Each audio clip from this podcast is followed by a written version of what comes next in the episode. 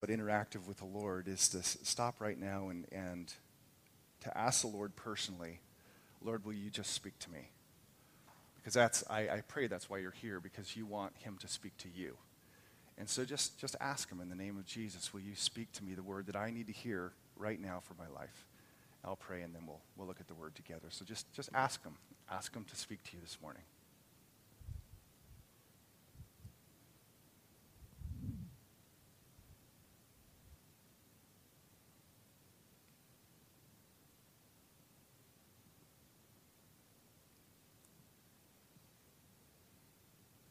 Lord, we are more desperate than, than we realize, far more frail than we realize, far more in need of grace to know and to go beyond what we can touch or what we can see with our eyes. To know that our history, our history did not begin when we were born. That our history began when you chose us in Christ before the foundation of the world. And that our history doesn't end when we die. Um, but lives on and will live on in a new creation. That our history is from everlasting to everlasting. That we are a part of something so big, so majestic, so all pervasive, um, that our little tiny decades of life really can't even compare. So I just ask that you'd blow the doors off of our minds and help us to understand just how great you are and to see our lives and ourselves within that, within that grand plan. And I do pray with, with my family here that you would, um, you would give us ears to hear and hearts to understand and eyes to see what you have for each one of us this morning as a result of our gathering here, our worshiping you, our praying to you, and hearing you speak to us through your word. And I pray this in the name of our, our high priest and king, Jesus Christ. Amen.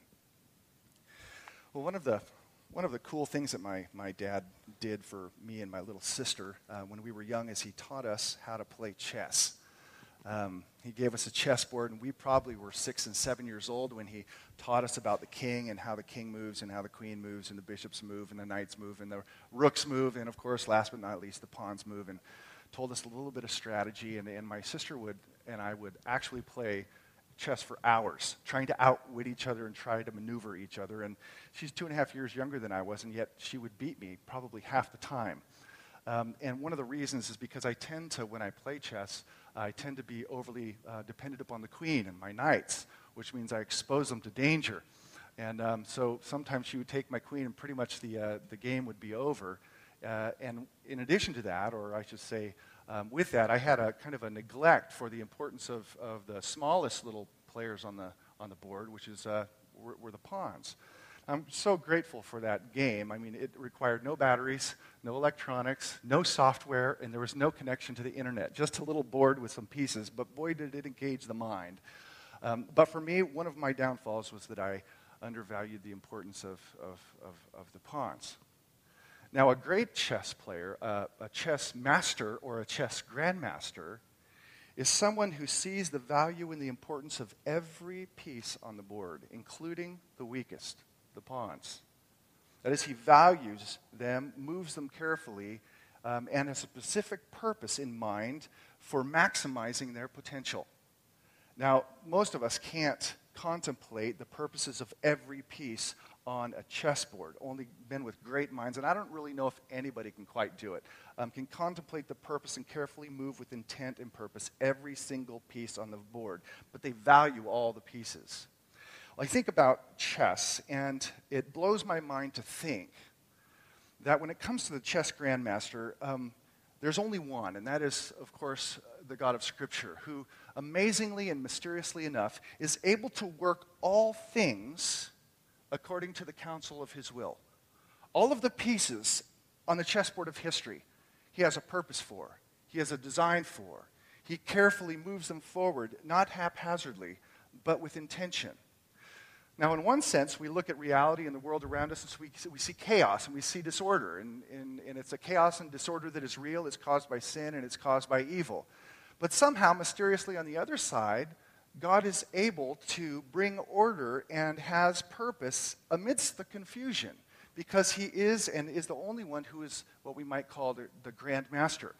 Now, you might think, what does this have to do with 1 Samuel chapter 16? Well, as I was meditating on this chapter for, for some weeks now, that image of chess just kept coming to mind. Uh, both the Grand Master and how he chooses his pieces and moves his pieces. If we may think of the Lord as a, as a, as a Grand Master and we as his chess pieces. Now, there are limitations to that analogy. Uh, chess pieces don't talk, they don't pray, they don't make choices, whereas we do. But given that shortcoming, I think it is a good analogy for the, for the passage and also a good way to learn um, an analogy about life itself as to how God works. Because in 1 Samuel 16, the grand chess master, God himself, moves a, a strategic piece onto the board of history. And that strategic piece has the name of David. To my knowledge, the only person in the entire Bible to be named David. He's exclusive. And in moving this piece on the board, he would change history. Uh, David's name is, is mentioned um, over a thousand times in the Old Testament, uh, more frequently than the name of Moses and the name of Abraham. In, in, the only name, by the way, that's, that's more um, frequent than his is the name of the Lord. Um, in terms of numbers of chapters that are given to narrating his life events, more space is given to David than any other figure in the Old Testament except for Moses. And there's a reason for that because he plays a major part. That God has been unfolding his strategy for what we might call the grand chess game of redemption um, all the way from the beginning, and David has a, a piece in that. Uh, something, a chess move, a chess strategy that, that really is spoken of back in Genesis chapter 3, verse 15, a verse that many of you have, have, are familiar with, in which the Lord, in, in the middle of, of this massive uh, moral and spiritual collapse when Adam and Eve first sinned against the Lord, that the Lord comes and in the very first curse of the Bible, a curse directed to the devil, the serpent, the enemy of, of God's work, um, is embedded this, this glimmer of hope, this, this strategy that the Lord has, in which he says to the devil, I will put enmity between you, that is the serpent, and the woman, speaking of Eve and between your offspring, that is the offspring of the serpent, and her offspring. Um, he, notice it's a masculine person, singular, he shall bruise your head, the, of, uh, the head of the serpent, and you shall bruise his heel. In the middle of this moral and spiritual collapse, there is this glimmer of hope embedded into a curse, in which he essentially says, Listen, at some point, an offspring of this woman that you deceived, a male, is going to come, and he is going to bruise your head, and you're going to bruise his heel. bruise to a heel is not a mortal, fatal wound, but a, a bruise to the head, the implication is, is. In other words, the very woman you deceived is going to at some point have a great, great, great, great grandson, and he is going to turn the tide and he's going to beat the evil one. And the Old Testament is very careful to follow that genealogy in line, which is why when you're reading in the Old Testament all these genealogies, they have a purpose. They're following this promise.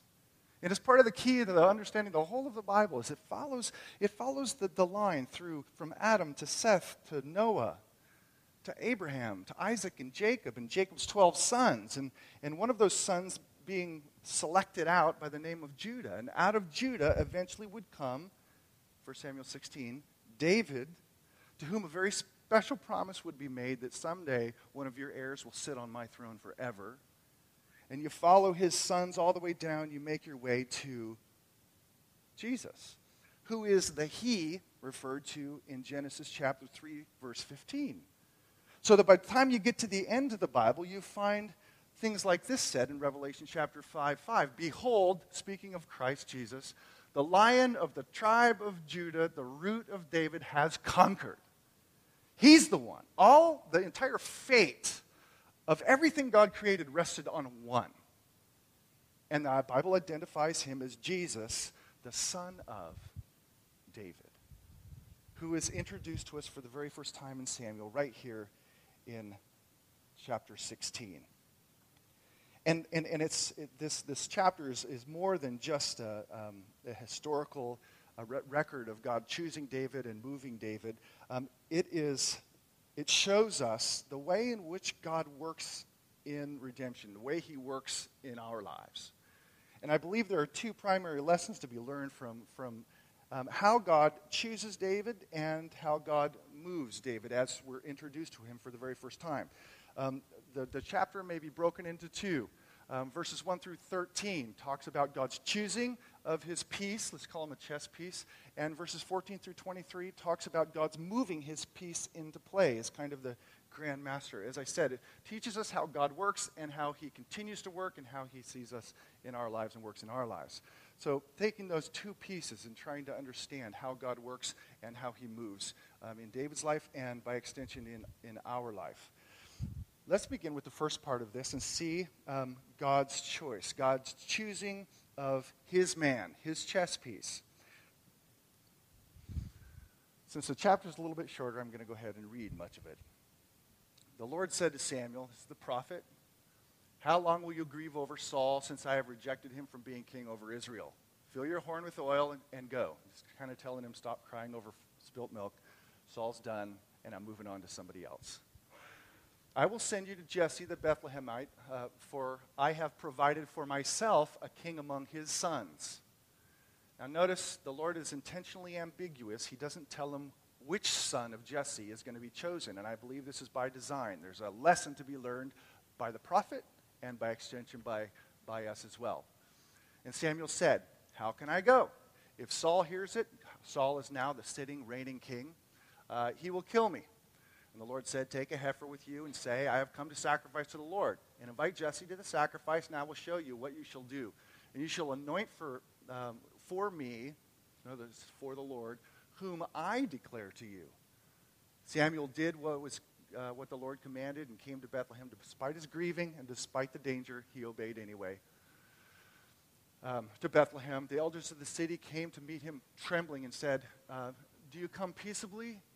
And they said, he said, Peaceably, I have come to sacrifice to the Lord. Consecrate yourselves and come with me to the sacrifice. And he consecrated Jesse and his sons and invited them to the sacrifice. When they came, that is, the sons of, of Jesse and Jesse himself, he looked on Eliab and thought, Surely the Lord's anointed is before him.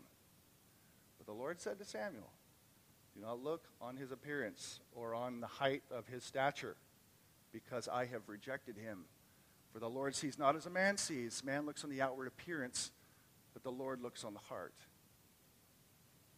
In short, the Lord tells the prophet to anoint another king. He has been called the kingmaker by many because he, he was used to anoint King Saul and now King David, and I think that's probably an appropriate label. But he's told now, listen, I have rejected Saul. Now I want you to go to the sons of Jesse, and I'll show you who, who's going to be my, my, my next king, a king for me that I have provided for myself. And Samuel gets there and calls Jesse and his sons. And he sees Eliab, who's the oldest and the firstborn. And the sense of the text is that he's impressed by his, by his, his stature. Surely the Lord's anointed is before him. In other words, that's the guy. Which, according to what the Lord says afterwards, he probably was a man of height and stature, just like Saul, the previous king, was. Samuel is apparently impressed. He looks like a king type. He looks like the kind of person you'd want um, running the, the, the, the campaign ads, the person you want to be seen on TV behind the microphone. He just looks the part of the king, tall, tall, dark, and handsome. Now, if he was a chess piece, I think he would probably be one of the more powerful chess pieces, maybe a bishop or a rook or a knight, maybe even the, the queen, who is arguably the strongest uh, uh, chess piece on the board. But the Lord, in a mild rebuke to the prophet, says, You see things differently than I see things. You look on the outward appearance of, of a man, measure him by, by what you see with your eyes. That's not what I'm concerned about. That's not what I'm looking for. We make the same mistake oftentimes as the prophet here makes of, of assessing a person's usefulness and value to the kingdom based upon what we can see and what we can measure. Be that the measure of a person's talent, musical, communication, writing style, um, the measure of a person's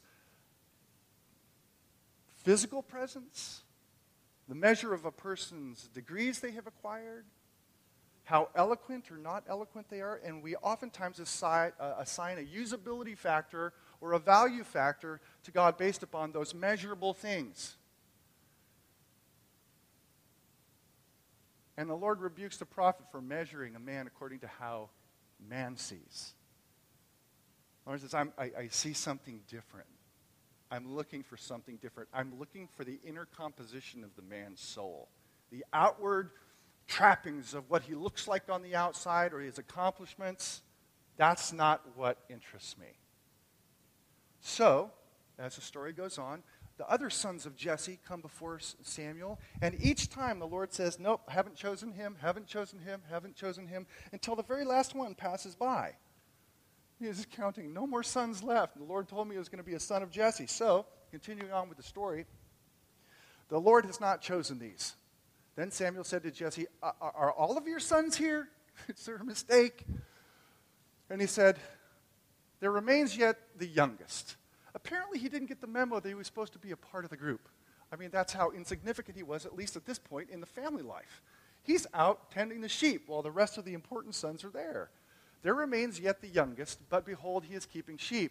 And Samuel said to Jesse, Send and get him, for we will not sit down. The idea is sit down to eat the sacrificial meal um, until he comes. So they got to wait until they fetch him from the, from the, from the sheep pen, uh, from, the, from the pastures. In verse 12, it says, And he sent and brought him in.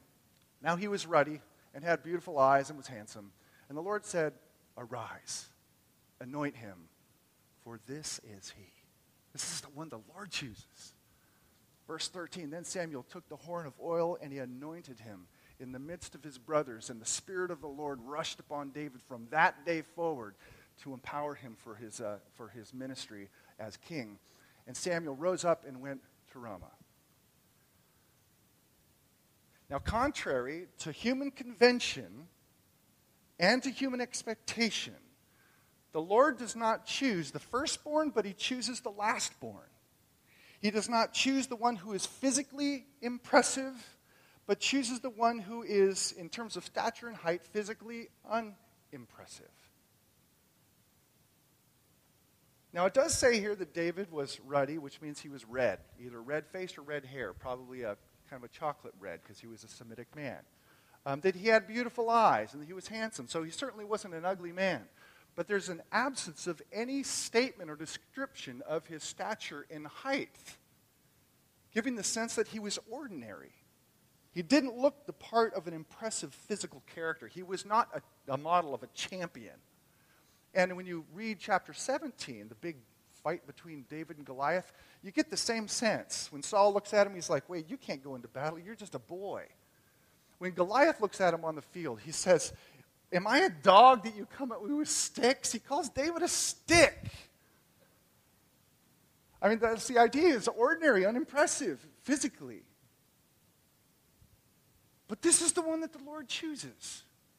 And I think if you were to liken David to a chess piece, the David would probably look a lot more like the ordinary pawn,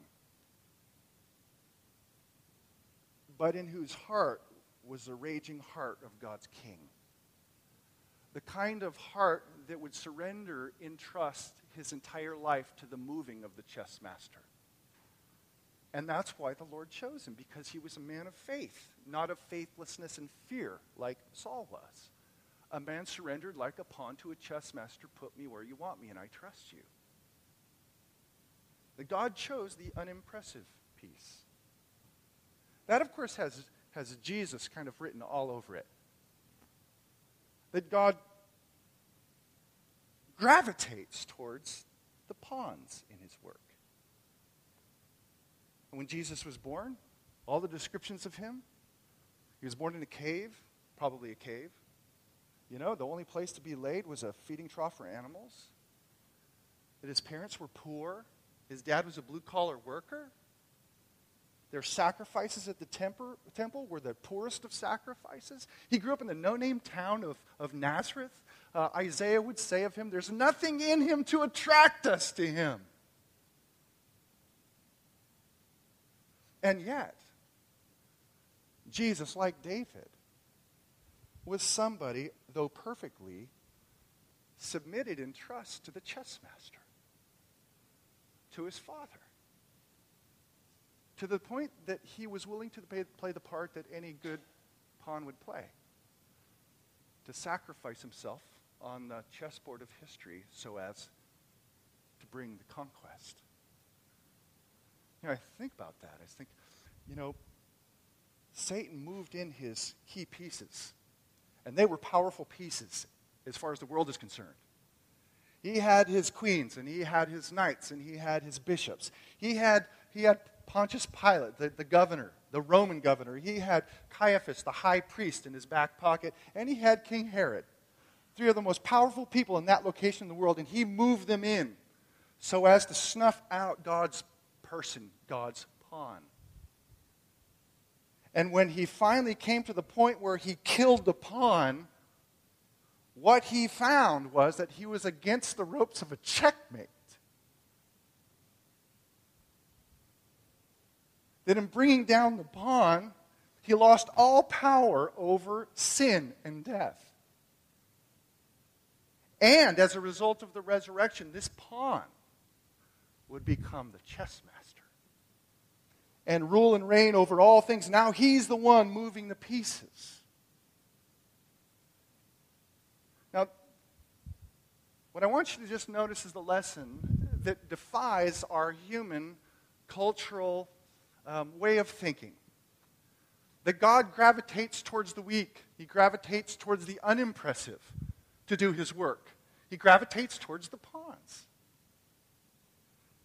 Paul couldn't say it any clearer than he did in 1 Corinthians chapter 1 verse 27. Speaking of the way God works in the world, it is a reverse of the way humans work. We said God chose what is weak in the world to shame the strong. God chose what is low and despised in the world, even the things that are not to bring to nothing things that are. And here's why he chooses to work that way so that no human being may boast in the presence of God. So that no human being may boast in the presence of God. You can't say, well, I was a bishop and I had certain kinds of strengths and powers and God used me, and it's because of my power and strength and my, my talent that, that I was used. Now, God can use those things, but He uses those things when a person knows that ultimately they mean nothing unless they're surrendered in trust to the one who works graciously through us. He gravitates to the pawn. So, what that means is that we ought to delight ourselves in, in actually being the pawns of Christ. Now, I know that most people don't like to play the part of a pawn. We use that in a very pejorative way, negative way. And to be sure, I don't want to be a pawn of another fallen human being, someone using me for their own private ends. That's, that's a negative thing. But, if, but, but, but if, if, if Christ is the chess master who loves us and is wise enough to move with care every one of his pieces, well, then to be a pawn of Christ is the ultimate accolade. It's the ultimate celebration. It's, the, uh, it, it's worthy to be completely surrendered into the hand of Christ and, and say, Put me where you want me. And I, I trust no matter how, how big of a part or small of a part that I play, you're, you're the chess master, and, and I trust that you'll, you'll use me. That's the kind of heart that the Lord looks for. Now, many of us in here believe the lie that unless you have some extraordinary attribute or gift or talent or mind, that your level of usefulness for the kingdom in God's hand is going to somehow be less, or that it's tied to some something innate about you. And that's a lie. The truth is the opposite. Is to recognize that, that God gravitates towards the ordinary people. Some of whom may not have any extraordinary gifts, but if they're willing to say and release and surrender and trust and say, I don't have really anything to offer you, but I know that your hand can take and use me by your grace. Well, then someday, you know, when our eyes see, when, when, when faith is no more, we will see how significant our lives were as the chess master moved us and used us, and all we were doing is surrendering ourselves and trust to Him. That's an important lesson. It's good news. God chooses the ordinary, He chooses to use the weak. It's good news for us. I think most of us in here are probably pretty ordinary. Just to know, It's not about being strong, it's about being yielded to Him in trust. Chess master, that's the one David chose. But the, but, the, but the story really isn't over of the chess master. This is, there's something else that's pretty, pretty astounding as you look at the second part of this story. David has now been anointed as king. But, and this is kind of assumed, but he can't exactly walk into the court of King Saul and say, Listen, buddy, you're fired, like Donald Trump. You're fired. I'm your replacement. What David ends up doing is he goes back to what he did before. In this part of the story, we find he goes back to shepherding, goes back to his sheep, going back to the pasture, watching these little dumb animal, animals and keeping them protected from the wolves and feeding them, making sure they're taken care of and so forth. That's what he goes back to, shepherding. But beginning in 14, we see how God starts to, as the chess master, move things and events to bring David into the direction or into the place of kingship. Verse 14. Now God's moving his piece into play. Now the Spirit of the Lord departed from Saul. The Spirit was gone from Saul, now it was on David. And a harmful spirit from the Lord tormented him. And Saul's servant said to him, Behold, now a harmful spirit from God is tormenting you. Um, let our Lord now command your servants who are before you to seek out a man who is skillful in playing the lyre. And when the harmful spirit from God is upon you, he will play it, and you will be well. So Saul said to his servants, Provide for me a man who can play well, and bring him to me. One of the young men answered, Behold, I have, um, I have seen a son of Jesse, the Bethlehem, Bethlehemite. Um, it's like those big long words with "ite" at the end who is skillful in playing, a man of valor, a man of war, prudent in speech, and a man of good presence, um, and the Lord is with him. By the way, just as a side note, when it calls him a man of valor or a man of war, um, many commentators believe that they're referring to the family reputation rather than David, because David has not been tested in any kind of military context whatsoever. In other words, he comes from a good military family, is the kind of idea. But that's the reputation of his family. Therefore, Saul sent messengers to Jesse and said, Send me David your son, who is with the sheep. He's back with the sheep. And Jesse took a donkey laden with bread and skin of wine and, and a young goat and sent them by David his son to Saul. And, and, and David came to Saul and entered his service. And Saul loved him greatly. At least initially, he loved him greatly. Um, and he became his armor bearer. And Saul sent to Jesse, saying, Let David remain in my service, for he has found favor in my sight. And whenever the harmful spirit from God was upon Saul, David took the lyre and played it with his hand. So Saul refreshed, was refreshed, and was well. And the harmful spirit departed from him. I want you to notice something that this harmful spirit from the Lord that torments Saul. Um, is the first thing that's said in this portion or this scene, and it's the last thing. Verse 14, it says there in that verse that Saul and a harmful spirit from the Lord tormented him. And then the way in which it ends, it refers again to this harmful spirit. In other words, it frames this scene, which means the, the center of it um, is the solution to the problem. He's got to figure out a way to receive some kind of therapy for the fact that he's being tormented by an evil spirit from the Lord. Now, if you're thinking what I'm thinking, you're thinking, how in the world can an evil spirit, that's what the NIV and King James calls it, an evil spirit, not just a harmful spirit, how can it come from the Lord? I've had people in this congregation reading ahead, like zero in on that and say, What? How can an evil spirit come from the Lord? Dan, could you comment on that, please, when you get there? And, um, and I will but not today. Um, leave that for two weeks. I want to attempt the best reasoned explanation as to how an evil spirit can come from the Lord um, to torment Saul. But that's not this morning. What I do want to draw your attention to is how this evil spirit from the Lord works and functions in the story. Um, now, I believe that the Bible is, is crystal clear on, on something, and that is that all evil spirits, intentions of evil men are still under the sovereign dominion of God. And that God, when it comes to evil, is capable of outwitting it and turning it against himself and bending it to actually carry out his plan. That's how God shows his superior wisdom over the foolish wisdom of the dark spiritual world and of evil. He overturns it. Well, as a result, think, think with me just for a second here. As a result of this evil spirit coming and tormenting Saul, he's got to find a solution, as many of us would, whether it's a physical ailment or a spiritual ailment. You're looking for relief, you're looking for some kind of therapy. Is there something to get me out of this? Well, somebody recommends hey, how about music? Uh, you know, people have noted the uh, uh, therapeutic qualities of music for thousands of years. So let's find a musician that actually plays the lyre. So some guy comes up with that, that idea. And um, someone else says, hey, you know what? I happen to know a guy. Of all the thousands of people that live in Israel, I happen to know a guy who actually is really skillful at playing the lyre. And his name is, surprise, surprise, David. Accidental? Absolutely not. And so he sends word. David's out there tending sheep, going back to doing what he's supposed to do. Open door. Hey, Saul wants you to come play your lyre for him. Okay. David comes, and for whatever season of life, he begins playing his lyre for some kind of a stringed instrument for, for Saul. And it works. When he plays, the evil spirit leaves. And there's this connection between Saul and David, so much so that it says that he loved him greatly and made him his own personal armor bearer. That is, he bore the weapons of the king. And you can't help but notice how God has moved the shepherd toward kingship and into the court of the king himself, where he would be exposed not only to kingly duties, but also to, to the arts of war.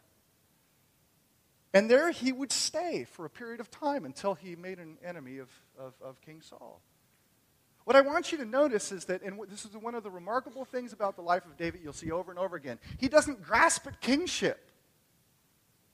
He trusts and waits for the Lord to move him there. He doesn't have to push himself onto the throne. God will make a way for him onto the throne. Meanwhile, we find him doing what God puts in his hands to do being a shepherd over sheep in one, one season, and then playing a lyre as a musician with another season, and being an armor bearer in a different season. And that, too, I think, is highly instructive for us. There's a lesson in this for us. We do not have to push ourselves into the will of God. But we can wait and trust that God is moving us according to his will. He's the one who moves his chess pieces. We don't have to force his move. That, of course, doesn't hold true if you happen to be living in a place of sin in which you're outside the will of the Lord, you need to repent. But what it means is, that this should be freeing and this should be good news, is that wherever you are in life, what you do, whether you're in a position of or a place of health or suffering, you can trust that right now that's where God's hand has placed you. And when it comes to the future, He'll move you and direct you in the way that you should go. You don't have to push yourself or force yourself into the will of God. David didn't have to. Happy being a shepherd, then God opened the door, and then he's a musician, and then he opens another door. He's armor bearer, and it'll go all the way to the top. God will make it happen because he is the one who's in charge. Now, how does that like really flesh itself out for you and I? Well, there's I've experienced it myself and I've picked up on it from conversations that I've had with Christians, including many of you, some of you. Uh, case in point, this last Tuesday we had a kind of a theological roundtable, and, and I was talking to a group of ladies, and and one of them spoke up and said, You know, I, have, I've been reading this, um, this uh, biography of a, of a you know, Christian missionary who went over to India and started some kind of an orphanage and blah, blah, blah, blah. And, um, and those kinds of stories, and I've read, you know, I've read the biographies of, of people who have left the United States and, and, and, and gone down to the jungles of Ecuador, you know, and lost their lives, given up everything. Or uh, William Carey goes over to India, leaving everything and a crazy wife and losing kids. And you're, you're left with this inspiring story of, well, that's what it means to be a Christian. And maybe that's what I should be doing. And you're inspired at one level, but left feeling guilty on the other level. Here's the thing as good and as inspiring as those stories are, they were never meant to devalue or diminish where God has already placed you and me.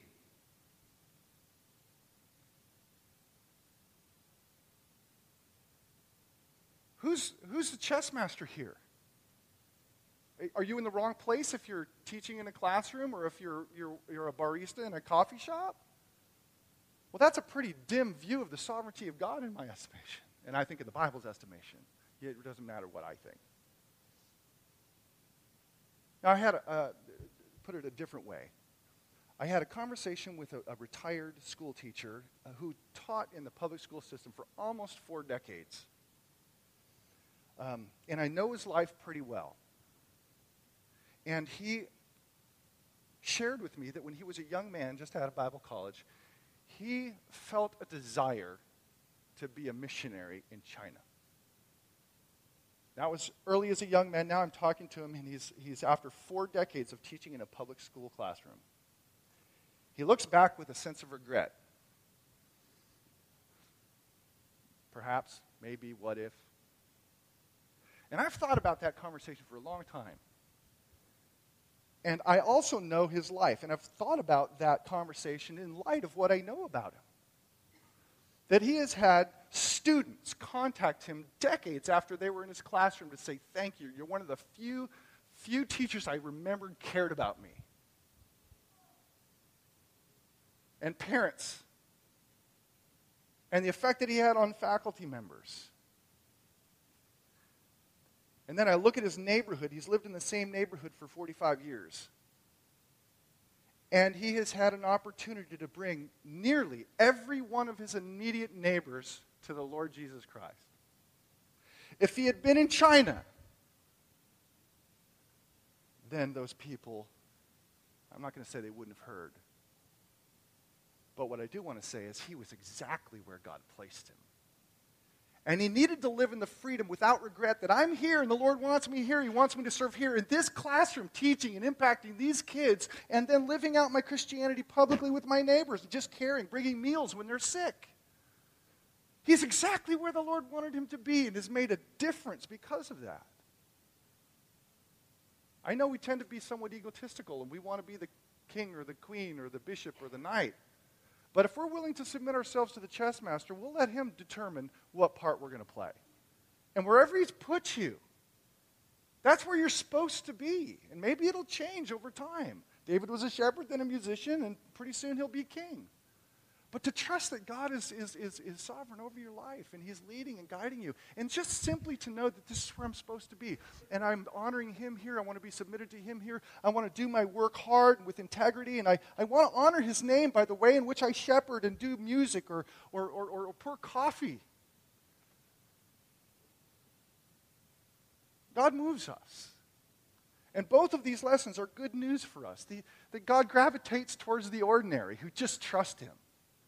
And then to trust that God's sovereign hand is shepherding your life and he, you don't have to push yourself into the will of God. You can trust you're already there. And just live for Him and watch what happens because that's how God is, is, is, is unfolding this massive chess game of redemption. He's not looking for you to be spectacular, He's just looking for you to be simple and trust Him and honor Him wherever you are.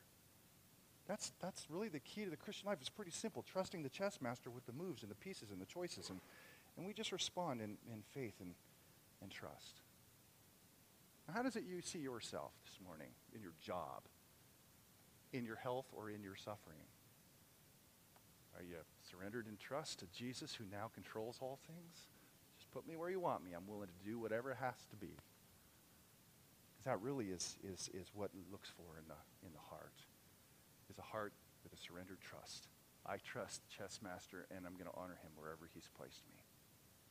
I hope that that provides some level of freedom for you to see yourself as God sees you, and, and that God is continuing his story. Uh, maybe the Bible is finished, but God's redemptive story is not. Our lives are every bit as important as the people named in the Bible because he is moving his pieces, and we are those pieces. And we live in a time where we're alive and we make the difference because we're surrendered to his hand. So I just pray that, that, that, God would provide perspective through this chapter. David's life, how he worked through David's life, chose David, and how he moved. Let me pray for us. Father, I just am so thankful that you are on the throne and we are not.